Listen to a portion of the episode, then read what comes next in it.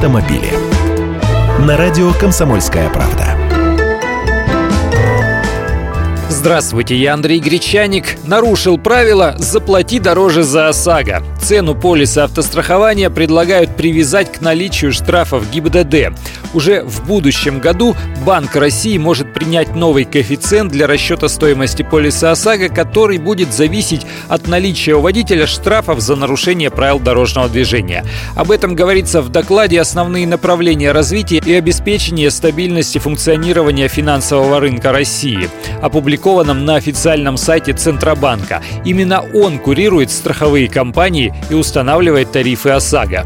Введение нового коэффициента страхового тарифа ОСАГО, учитывающего привлечение водителей к административной ответственности за нарушение правил дорожного движения, позволит сделать полисы дороже для тех, кто склонен нарушать. Логика у них простая. Нарушитель создает опасность для других участников дорожного движения, провоцирует аварию, увеличивает риск наступления страхового случая, что пахнет выплатами пострадавшей стороне. Конкретики, сколько надо накопить штрафов и каким будет коэффициент, коэффициент пока нет. Его будут разрабатывать и внедрят вместе с Минфином и МВД. Получается, к нынешним 8 коэффициентам, которые умножаются на базовый тариф, прибавится еще один. И страховая премия, то есть цена полиса, будет зависеть не только от стажа и возраста водителя, мощности автомобиля, региона регистрации, коэффициента бонус-малус за безаварийную езду или совершение ДТП, но и от выписанных гаишниками штрафов.